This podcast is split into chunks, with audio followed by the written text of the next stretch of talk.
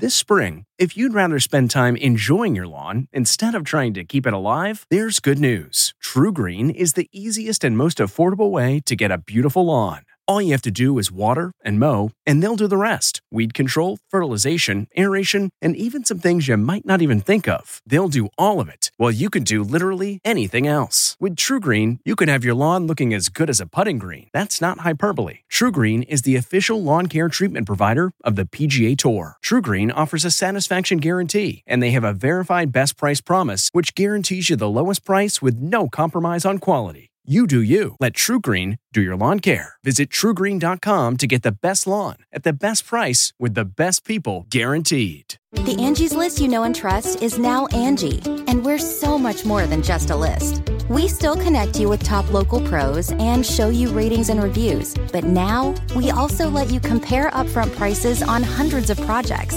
and book a service instantly. We can even handle the rest of your project from start to finish. So remember, Angie's list is now Angie, and we're here to get your job done right. Get started at Angie.com. That's A N G I, or download the app today. If I asked you how many subscriptions you have, would you be able to list all of them and how much you're paying? If you would have asked me this question before I started using Rocket Money, I would have said yes. But let me tell you, I would have been so wrong. I can't believe how many I had and all the money I was wasting. Rocket Money is a personal finance app that finds and cancels your unwanted subscriptions, monitors your spending, and helps lower your bills. Rocket Money has over 5 million users and has helped save its members an average of $720 a year with over 500 million in canceled subscriptions. Stop wasting money on things you don't use. Cancel your unwanted subscriptions by going to rocketmoney.com slash Wondery. That's rocketmoney.com slash Wondery. rocketmoney.com slash Wondery.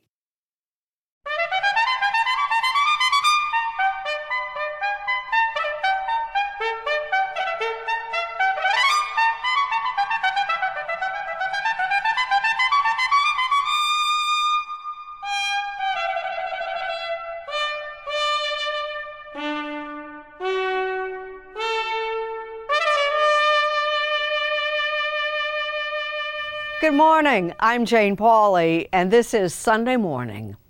1952, Harry Truman was president, Winston Churchill was Britain's prime minister, and a gallon of gas was 27 cents. 1952 was also the year a 25 year old Princess Elizabeth became the Queen of England. Now, 70 years later, Britain is celebrating its longest reigning monarch on this, her Platinum Jubilee weekend. Our Mark Phillips is there. It's an exercise in nostalgia with toy soldier uniforms and princes and princesses. It's another episode of Royal Family Feud. It's a tribute to a 96 year old widow from a grateful nation. Your Majesty, you're not alone? Absolutely. She'll never be alone. She's not alone now. And it's an excuse, after a long lockdown and in newly trying times, for a party. It's a Platinum Jubilee. There's never been anything like it. Coming up on Sunday morning. She's a Republican member of Congress at odds with her own party. Bob Costa this morning talks with Wyoming Congresswoman Liz Cheney.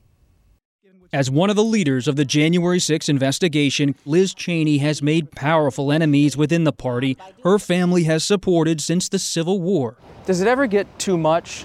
The threats against you, the criticism from the former president and his allies? Do you ever say, I'm done? Uh, no, because I love this country so much. And I won't allow someone like Donald Trump to unravel the democracy. Liz Cheney prepares to make a case to the nation ahead on Sunday morning.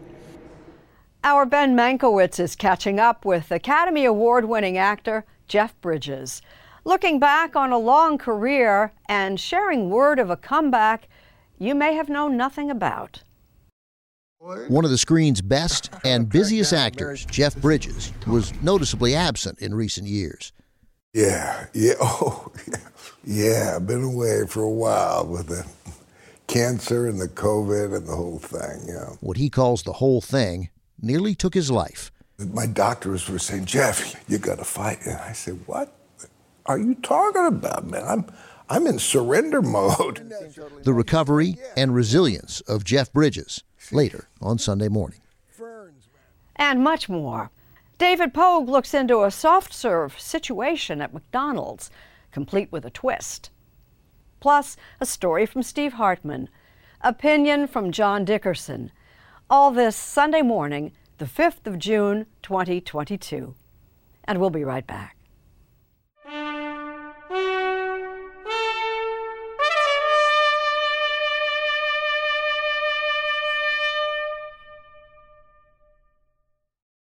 Perhaps you would like a marmalade sandwich. I always keep one for emergencies. So do I. I keep mine in here. Oh. It's a weekend of performance, pomp, and circumstance in Great Britain, honoring the nation's beloved 96 year old Queen Elizabeth. Mark Phillips is our guide. This is the way royal milestones used to be proclaimed, and occasionally still are. Today, here in Royal Windsor, we come together to celebrate Her Majesty's Platinum Jubilee. Meanwhile, at Buckingham Palace, this is the way royal milestones, like 70 years on the throne, are proclaimed now. Everything about this Platinum Jubilee is unprecedented for the simple reason that it's never happened before. No monarch has ever sat on the top of the British aristocratic tree for so long. This Jubilee has been a bit of a royal shell game. Because the Queen has difficulty moving around these days, no one's been quite sure when and where she'll show up. The days are long gone when she could take ceremonial military salutes on horseback. That role has now been handed to her son and heir, Prince Charles, who represented his mother at this Jubilee Trooping of the Color parade. Queens may not retire, but apparently they do gradually fade away. The royal clock ticks on. She is, in many ways, she is a sort of national timepiece. Robert Hardman's latest book on the royals is Queen of Our Times. Is her aging, in a way, the, the way we kind of measure history? There's a sort of timelessness to the Queen. I mean, she, she's she obviously looks different. The fashions are different. She's a young woman at the time of her coronation, and now she's the world's oldest head of state. But there is still a sort of timelessness to that aura. The Queen, claiming she had been in some discomfort on the first day of the Jubilee on Thursday, stayed away from the big service at St. Paul's Cathedral on Friday, her absence making this Jubilee even more poignant. Again, Charles was there on her behalf with the future Queen Camilla, and William, the next in line, with Kate. And, perhaps stealing the headlines, Harry and Meghan. The couple, now estranged from the family and in self imposed exile in California, were allowed this cameo in the Jubilee show. Their leaving of royal life, clouded in accusations of racism against Meghan at the palace, had been brutal and cold. Their brief return showed no evidence of any warming. But this Jubilee was about the Queen and overcame the chill, helped perhaps by her participation in the lighting of a series of celebratory beacon fires around the country and around the world. The Queen has just been superb at her job, and I don't say that just because I'm a patriotic Brit. Robert Lacey has written numerous royal biographies. She's more than the Queen of the United Kingdom. She's been described as kind of Queen of the world. If America had a queen, it would pick her, is the, the kind of general assumption. How's she managed to do that? The Queen's favourite hobby is her racehorses. And if you talk to the people in horse racing, which is a pretty cutthroat sport, they have enormous respect for the way in which the Queen breeds her horses, trains her horses, and gets results. Now, she's brought that same steeliness and expertise to her job as Queen. To the Queen! However, she's done it, it's worked. And not just for the thousands of patriotic Brits who turned out for these events. Among the appreciative crowds, Donna Werner, and I'm from New Fairfield, Connecticut. Now, coming from the U.S., a country that went to some special effort to get rid of this monarchy. What's tea brought you back to it? we don't have anything like this in the States. I mean, look at the pomp and the circumstance. I mean, you know, nobody does anything up like this. But this Jubilee was also an excuse for a party, thousands of them, and just in time. We've all been locked away for two years to dance and to sing and to eat together. It's really important. It's perfect timing, actually. There are different ways of looking at this Jubilee. It's a hearkening back to an imagined romantic age of princes and princesses. It's an exercise in nostalgia with prancing horses and marching rows in toy soldier uniforms. It's an affectionate tribute to a hereditary monarch who has hung around, done her job, and somehow embodied the national spirit. It's all of those things.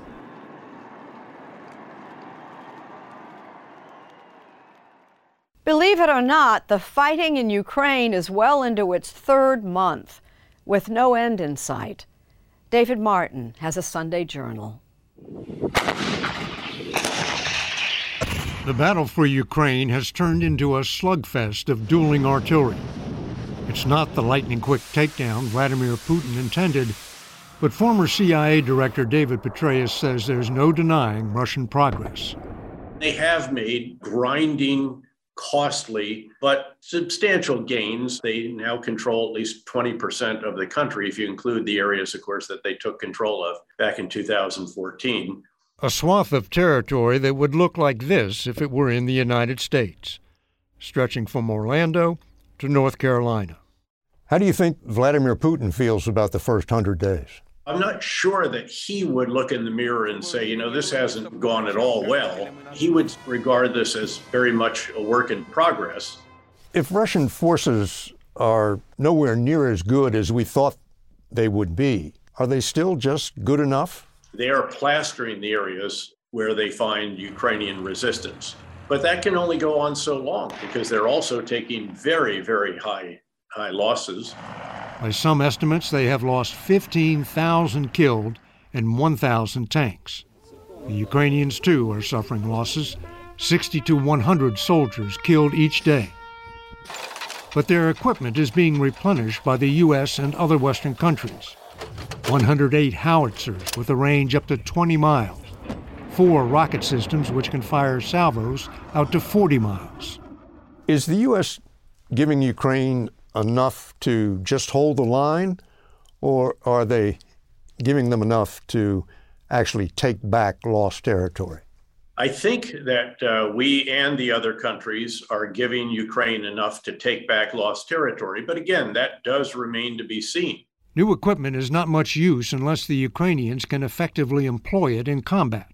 The U.S. has sent thousands of Javelin anti tank missiles to Ukraine, but when American veteran Mark Hayward arrived at the front in March as a volunteer, he found they were useless. They couldn't even turn the things on to tell whether they worked. There were not enough batteries to power them. Because they didn't have batteries, you can't do anything other than put this darn thing in your arms room and wait for, well, if the tanks come at us again, we'll pull it out and hope it works. Using parts from broken computers, they designed a way to power the Javelins with motorcycle batteries. It had a strong air of we're making this up as we go along. And you're making it up while the Russians are two kilometers away? No, sir, we were making it up while the Russians were 1.6 kilometers away. The Javelins came out of storage, and 96 hours later, the Ukrainians recorded their first Russian tank kill. The Ukrainians have now gone on the offensive, both in the south against the Russian held city of Kherson and in the north outside Kharkiv. Petraeus says it's an attempt to outflank the Russians. If they can get through that and get into the soft spot of the Russian defenses, then it's very possible that they could just keep on going. I personally think that it is a foregone conclusion that the Ukrainian military will beat the Russian military. And when they finally retake those pieces of Ukraine that are currently occupied, are going to find nothing left.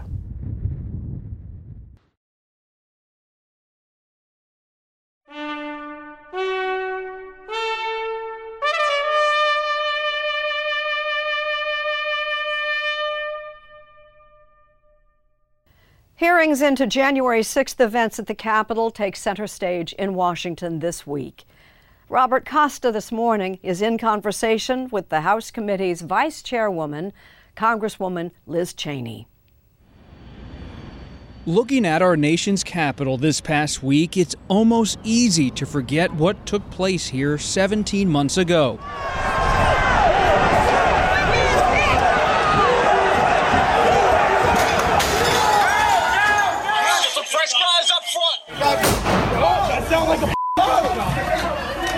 This Thursday night, the House committee investigating the January 6, 2021 insurrection will hold its first public hearing in nearly a year, asking us to relive and reckon with a day that some would rather have us forget. Congresswoman, are you confident that what you have found as a committee will somehow grab the American people by the lapels and say, wake up, you have to pay attention? Uh, I am. You know, the, the threat, and it's an ongoing threat, you know, we are not in a situation where uh, former President Trump uh, has expressed any sense of remorse about what happened. Uh, we are, in fact, in a situation where he continues to use even more extreme language, frankly, than the language that caused the attack. Uh, and so people must pay attention. People must watch, and, and they must understand how easily our democratic system uh, can, can unravel if we don't defend it. The American people deserve the full and open testimony. As Wyoming Representative Liz Cheney sees it, defending democracy means holding former President Donald Trump and his allies to account for their efforts to overturn the 2020 election. Because if Mike Pence does the right thing, we win the election.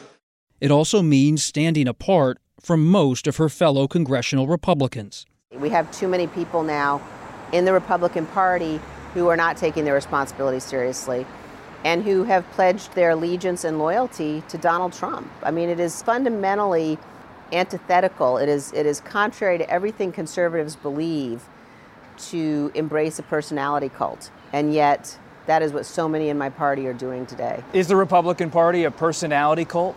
I think that large segments of it have certainly become that. A cult? Yeah. I mean, I think there is absolutely a cult of personality around Donald Trump.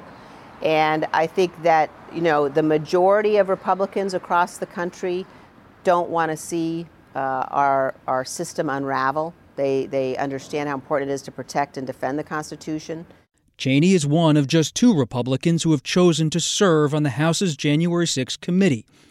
Its members have interviewed more than a thousand witnesses, poured over tens of thousands of documents, and examine the private communications of top officials in the Trump White House, senior Republicans in Congress, and far right organizers. Uh, let me say it this way I have not learned anything that has made me less concerned. Well, what's made you more concerned? Well, I, I think the extent, the expanse, how broad this um, multi pronged effort was. Was it a conspiracy? I think certainly. I mean, look if you you look at the court filings, um, you or do you believe at, it was a conspiracy? I do. It is extremely broad. It's extremely well organized. It's um, really chilling. Cheney was once the number three Republican in the House, but a year ago she was voted out of leadership for her criticism of Trump. She further angered Minority Leader Kevin McCarthy when she joined the January 6 committee. McCarthy was recently issued a subpoena by the panel, but he has refused to testify, claiming the committee is illegitimate. What keeps Kevin McCarthy close to Trump? Fear or something else?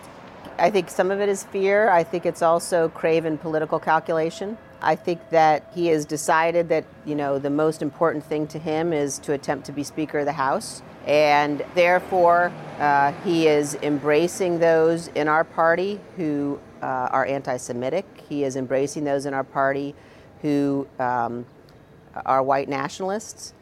He's lying about what happened on January 6th, and he's turned his back on the Constitution. Yet your colleagues continue to back him. I've never seen anything like it before, and I think it reflects and, and represents um, the danger of this moment. McCarthy has publicly disputed Cheney's characterizations. Abandoned by GOP leaders and aggressively targeted by Trump, Cheney is now battling for re election. and I'm asking for your vote because this is a fight we must win. The forces aligned against her include Wyoming Republican Chairman Frank Eathorne, who was on the Capitol grounds on January 6. Cheney says her fight is a proxy for a crisis in her party. Is this moment a moral test for the Republican Party? Absolutely. No, no question. And, and right now we're failing. You know, in my state, the, the state party chairman is a member of the Oath Keepers. He was, he was here on January 6th. Uh, he was here with a walkie talkie in his hand on January 6th. That is a, a mortal threat, and it is a moral test we, we can't fail that moral test, but there are too many right now in my party um, who are failing it. Eathorne did not respond to a request for comment. While some Democrats have embraced Cheney's cause, the 55 year old mother of five has conservative credentials she has forged over decades. She's against abortion rights, pro fossil fuels, backed by supporters of gun rights, an unflinching hawk on foreign policy, and she voted with Trump some 90% of the time. And then there's her father, who was Wyoming's House member for a decade. As vice president, Dick Cheney was seen as so conservative and menacing to Democrats that some called him Darth Vader. And yet, on January 6 of this year, Dick Cheney was one of the few Republicans to attend the House commemoration of the Capitol attack. You know, we sat down and we were in the, the front row of the House chamber, and he uh, looked behind him. We were on the Republican side, and and he turned back to me and he said, "You know, it's it's one thing to sort of watch the news and to read about what's happened to our party." Uh, he said, "It is really another thing to be here and to look and see all these empty seats, uh, and and not see another Republican here." Cheney says she frequently seeks her father's counsel, and as she seeks inspiration at this crossroads for the committee she looks even further back into her family's history. I've thought a lot recently, especially about my great great grandfather who uh, fought in the Union Army in the Civil War. And, um, and I think about what he did, I think about what generations have done to hand to us this incredible jewel, this, this unbelievable blessing of this country. And, um, you know, I, I am going to do everything possible that I can do to make sure that, um, you know, one irrational, dangerous former president um, doesn't destroy that. Is it a coincidence, Congresswoman, that you think a lot about the Civil War these days? We are thankfully not at a moment of civil war, um, but we are certainly at a time of testing. We are absolutely in a moment where we have to make a decision uh, about whether we're going to put our love of this country above partisanship. And to me, there's just there's no gray area in that question. And, and every American should be able to say we love our country more. Looking to instantly upgrade your Mother's Day gift from typical to meaningful? Shop Etsy. Get up to 30% off well crafted and personalized gifts from participating shops until May 12th. This year, embrace your creative side. You know, the side your mom gave you, and shop Etsy for custom jewelry, style pieces, home decor, and extra special items she'll adore. Need something original and affordable for Mother's Day? Etsy has it. Shop until May 12th for up to 30% off gifts for mom. Terms apply. Rakuten's Big Give Week is back with 15% cash back. It's a festival of savings at hundreds of stores, including Doc Martens, Ninja Kitchen, and Hotels.com. Prep for summer and save big on beauty, travel, electronics, and more.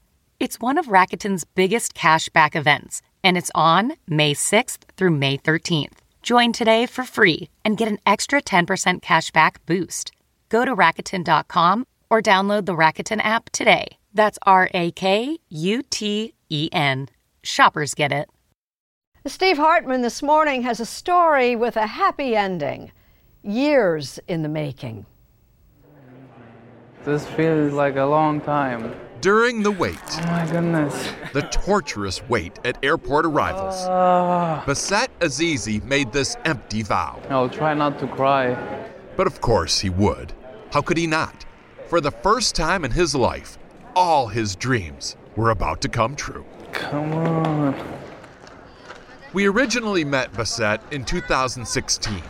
He was living in Afghanistan and had recently sent a Facebook message across the world to David Bilger, trumpet player for the Philadelphia Orchestra. Baset was looking for a mentor. It started off saying, I'm the best trumpet player in Afghanistan because there are only two. And, I, and I was immediately taken by him. I said, okay, I got, I got to read the rest of what he has to say. Can you try that? Baset told him how the Taliban wanted Western music banned and the players punished. That's it. Did you feel like you were risking your safety? In some point, yes. But you did it anyway. Yeah. So, with that devotion and some help from David, Baset got into the prestigious Interlochen Center for the Arts, a high school in Michigan. From there, he went on to college in the U.S. and even got an internship with a congressman. Baset so cherished his new American freedom, he once broke out his trumpet in a crowded airport just to honor a group of veterans he saw. That's the kind of kid he is. But he has also been a lonely kid. His entire family back in Afghanistan hadn't seen him in six years. They all fled after the fall of Kabul, but couldn't get to America. Until now. Last month, Baset's father, his mother, and his three sisters joined him in Kansas City. His mom, Parwana, said, It was a dream to see my son before dying.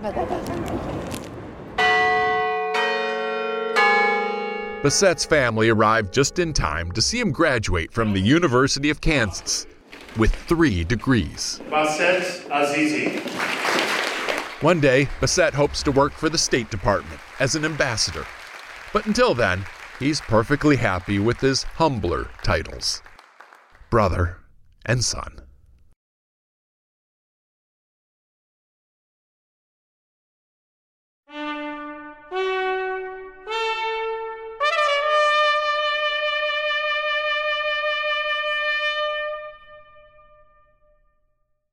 Oscar winning actor Jeff Bridges is hard at work again with a newfound appreciation for life. Ben Mankiewicz has our Sunday profile. This is our big scene, man. You know where your mark is. On a spring day in Santa Barbara, Jeff Bridges is having fun, turning a backyard. We can't be looking at our mark. sorry. Into an acting studio with a woefully unprepared student. Okay, now we're supposed to be talking, we're supposed to be kind of natural, man. Right, totally. Look, oh, that was very nice, that gesture. That was At 72, Bridges is a star with a singular brightness. Seven times an Oscar nominee, Jeff Bridges in Crazy Heart. winning Best Actor for Crazy Heart. He's a leading man Heard you, my baby.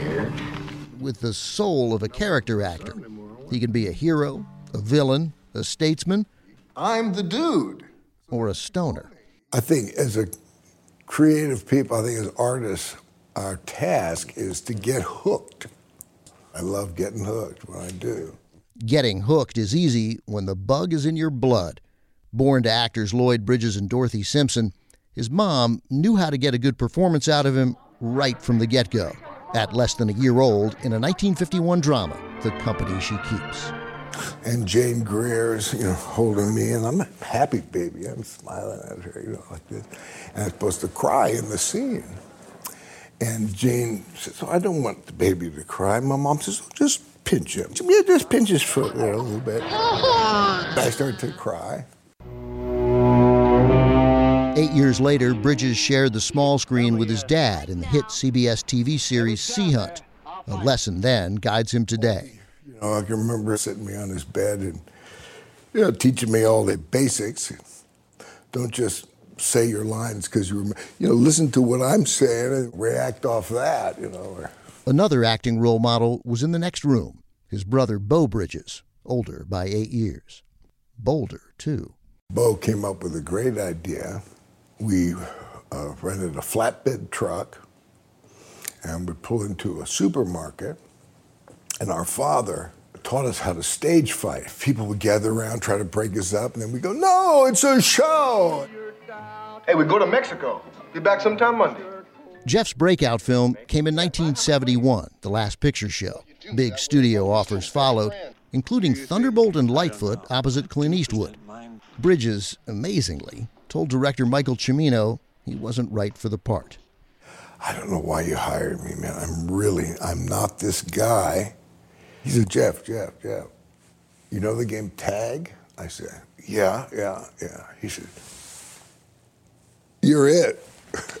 He's been it ever since in Against All Odds, Starman, Jagged Edge, Iron Man, True Grit, Hell or High Water, and of course, The Big Lebowski.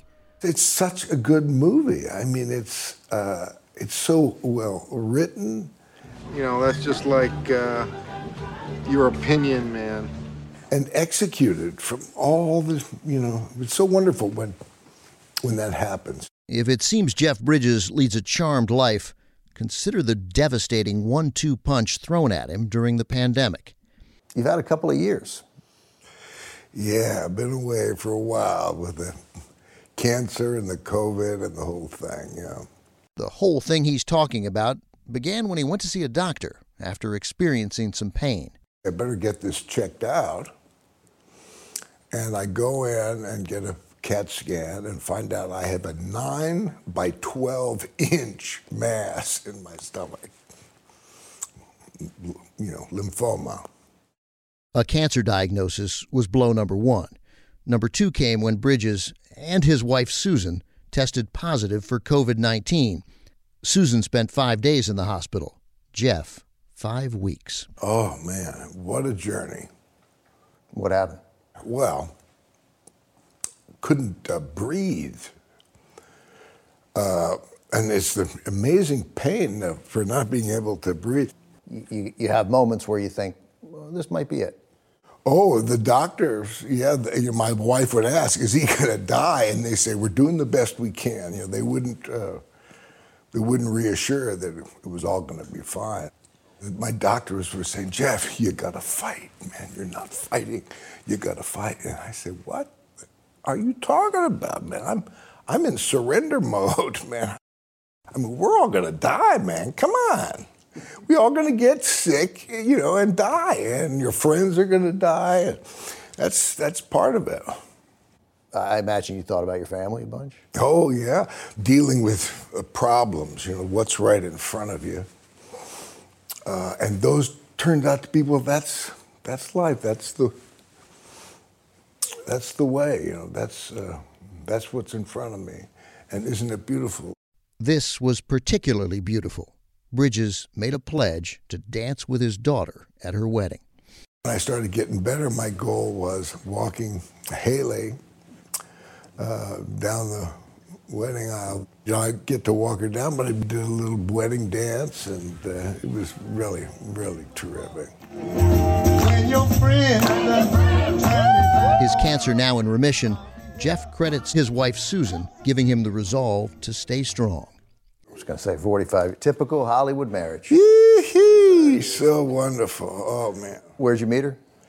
In Montana, making a movie. I have a photograph of the first words that I ever said to my wife, and what she's first words she said to me. Will you go out with me? No. And click, the guy took the picture, you know, and wow, it's, it's my prized possession. Hello? Hey, kid, it's me. They found me. He's back at work, too, on a TV series starring in The Old Man on FX. It's a richly drawn character, a former CIA operative pulled back in. He's a guy, uh, he's getting along in age. He's not sure about his sanity and his past. It's, well, let's say it's interesting. 2022 is shaping up as a much better year for Jeff Bridges. He's got a new role and a fresh perspective. During my illness, we so often say, that's not really what I wanted. I wanted more of this, you know. But just being alive, you know, seeing, hearing, feeling, touching. If COVID taught us anything, it's taught us that we're all in this together, man. We're all connected, you know. And to feel that connection in the form of love coming at you, that's something else. You say you're in the mood for a little ice cream? David Pogue may be able to help. May be able to help. You'll have no trouble buying burgers at McDonald's. But ice cream is another story. Hi, welcome to McDonald's. How can I help you? Can I just get an ice cream cone? I'm sorry, we actually don't have any ice cream at the moment. Okay, thanks a lot. You're welcome. Okay, bye bye. So, how many McDonald's ice cream machines would you guess are broken right now? 2%? 4%? This past week, 19% of them were down in San Diego, 28% in New York City. That's according to McBroken.com, a website designed to track the machines in real time. We're not serving ice cream right now.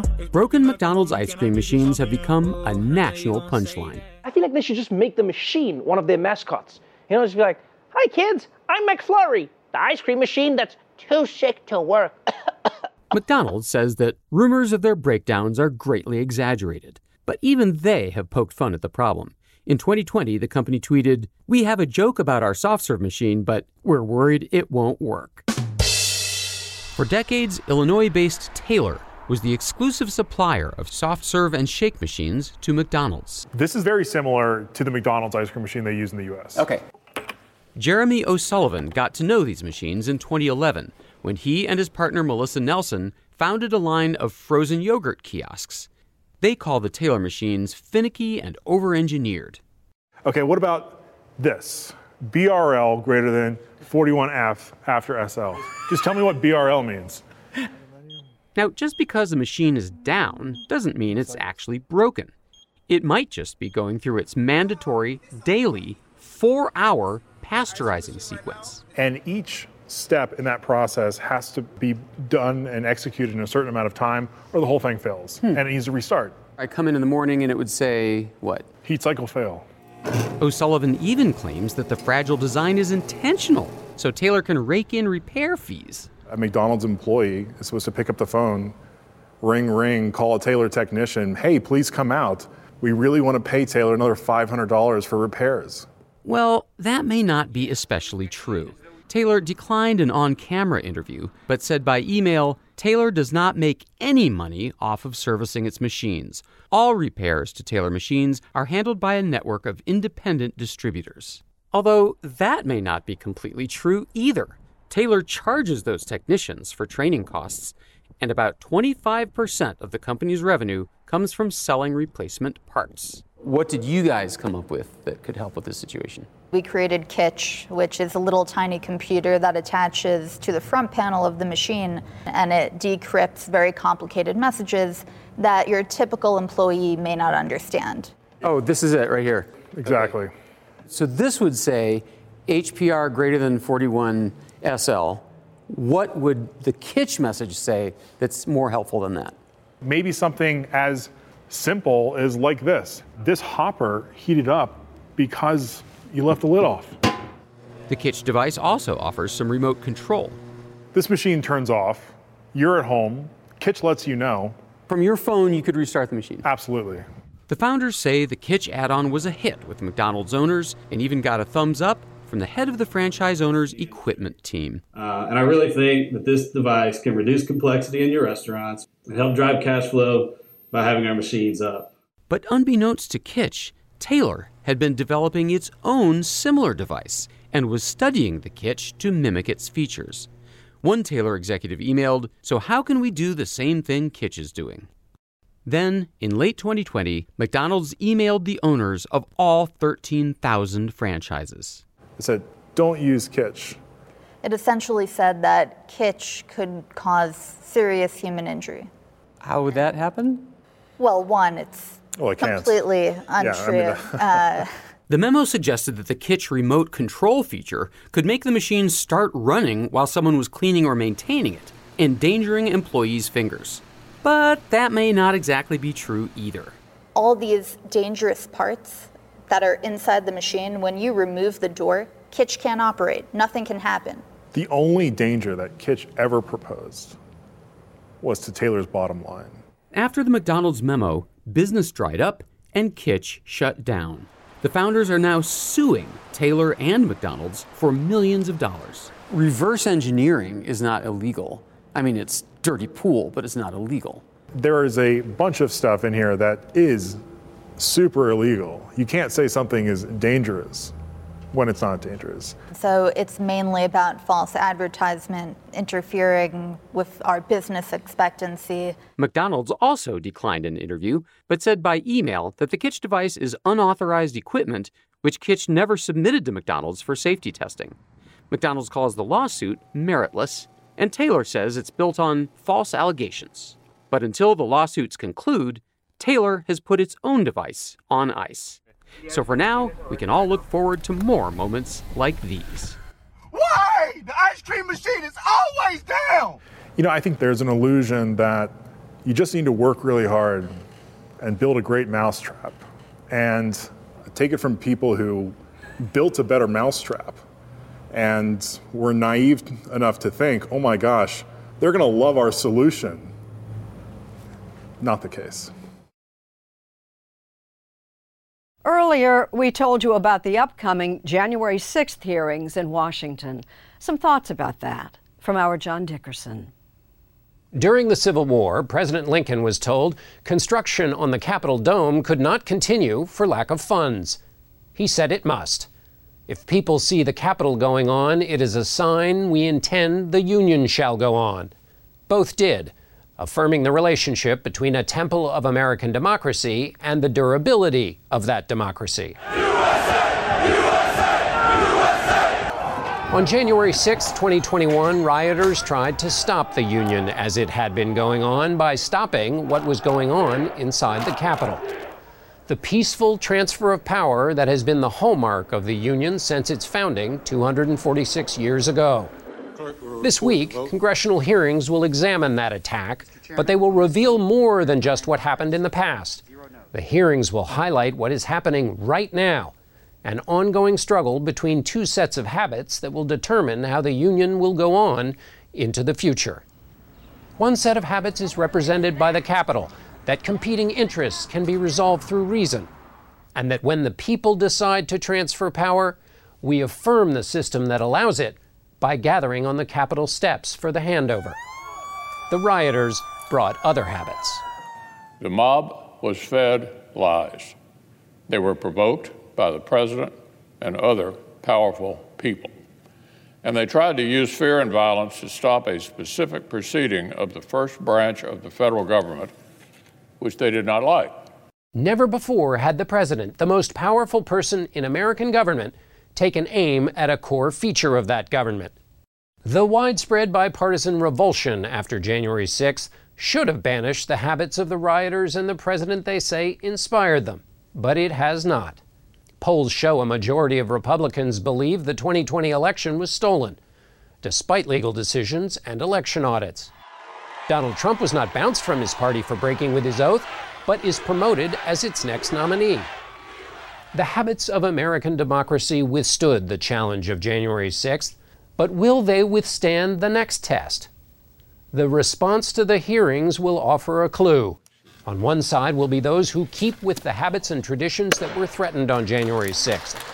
On the other will be those who respond by employing the habits of deception, diversion, and dissembling which led to the attack. Which side prevails will point toward how, and maybe whether, the Union will go on into the future. Thank you for listening. Please join us when our trumpet sounds again next Sunday morning. If you like CBS Sunday Morning with Jane Pauley, you can listen early and ad-free right now by joining Wondery Plus in the Wondery app or on Apple Podcasts. Prime members can listen ad-free on Amazon Music. Before you go, tell us about yourself by filling out a short survey at wondery.com/survey.